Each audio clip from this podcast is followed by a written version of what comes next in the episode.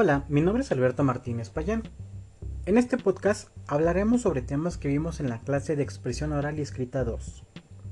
El primero es la puntuación, y te preguntarás qué es y para qué sirve. Si buscamos la definición, esta nos dice que es para expresar de manera correcta la fluidez del discurso, marcando las pautas de entonación, así como las pautas de sentido en que se establecen a nivel sintáctico. En términos más simples, se utiliza para la comprensión, de textos escritos, dándoles más sentido y claridad. Entre ellos tenemos la coma. La coma se utiliza para separar elementos de una serie, para separar palabras que quieran dar una explicación, separar nombres propios, apodos o sustantivos. Un ejemplo es el siguiente. Alberto, Juan, Miguel y Elizabeth se reunieron cada, como cada sábado. Punto y coma se utilizan para separar oraciones de un periodo cuando en medio de ellas ya se han utilizado. Y se utilizan también antes de los conectores.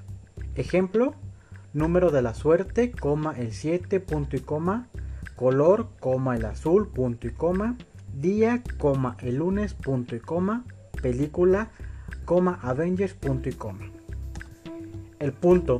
El punto es un signo de puntuación que declara el fin de un texto o limita la extensión de una idea. Es decir, va a designar en qué momento termina la idea y ya está hablando sobre un tema diferente o que no tiene relación con el anterior. Dos puntos. Los dos puntos introducen algo relacionado con lo presentado justo antes como ejemplos.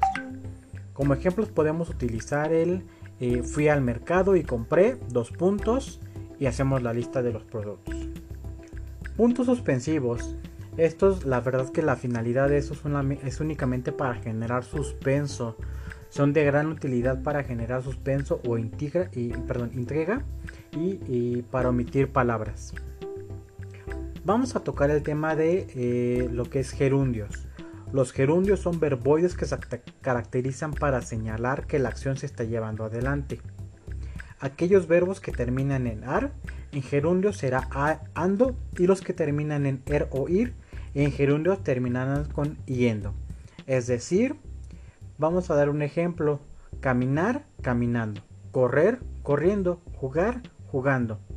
Y tenemos alguna situación que es cuando la sílaba que antecede el sufijo termina en vocal, por ejemplo, caer, leer o, o, en este caso oír, terminará siendo cayendo, leyendo, oyendo. Preposiciones. Las preposiciones son palabras que sirven para unir o relacionar, o relacionar palabras.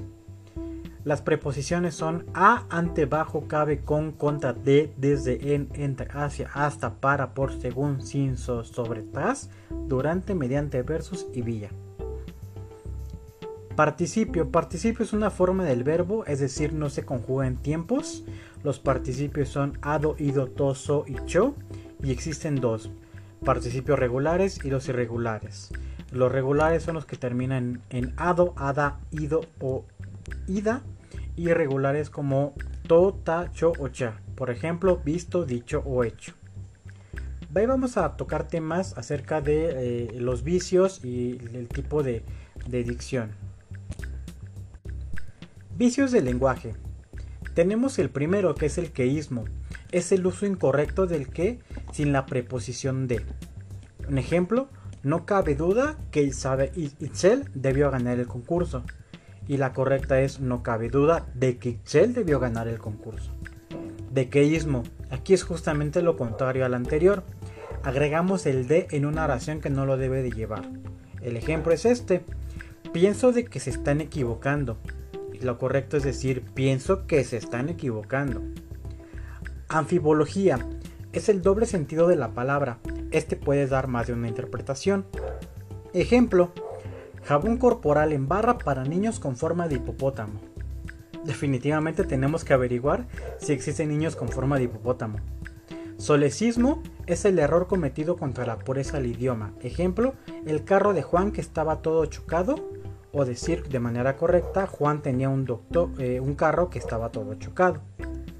Pleonasmo es la repetición sin sentido de un mismo concepto. Ejemplos, salgan para afuera, por favor, a decir por favor, salgan o métanse para adentro, que es decir, por, este, por favor, este, eh, adentro.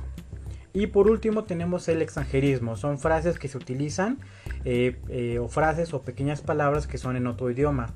Un ejemplo es el decir el libro fue un bestseller o decir este, ¿te gusta la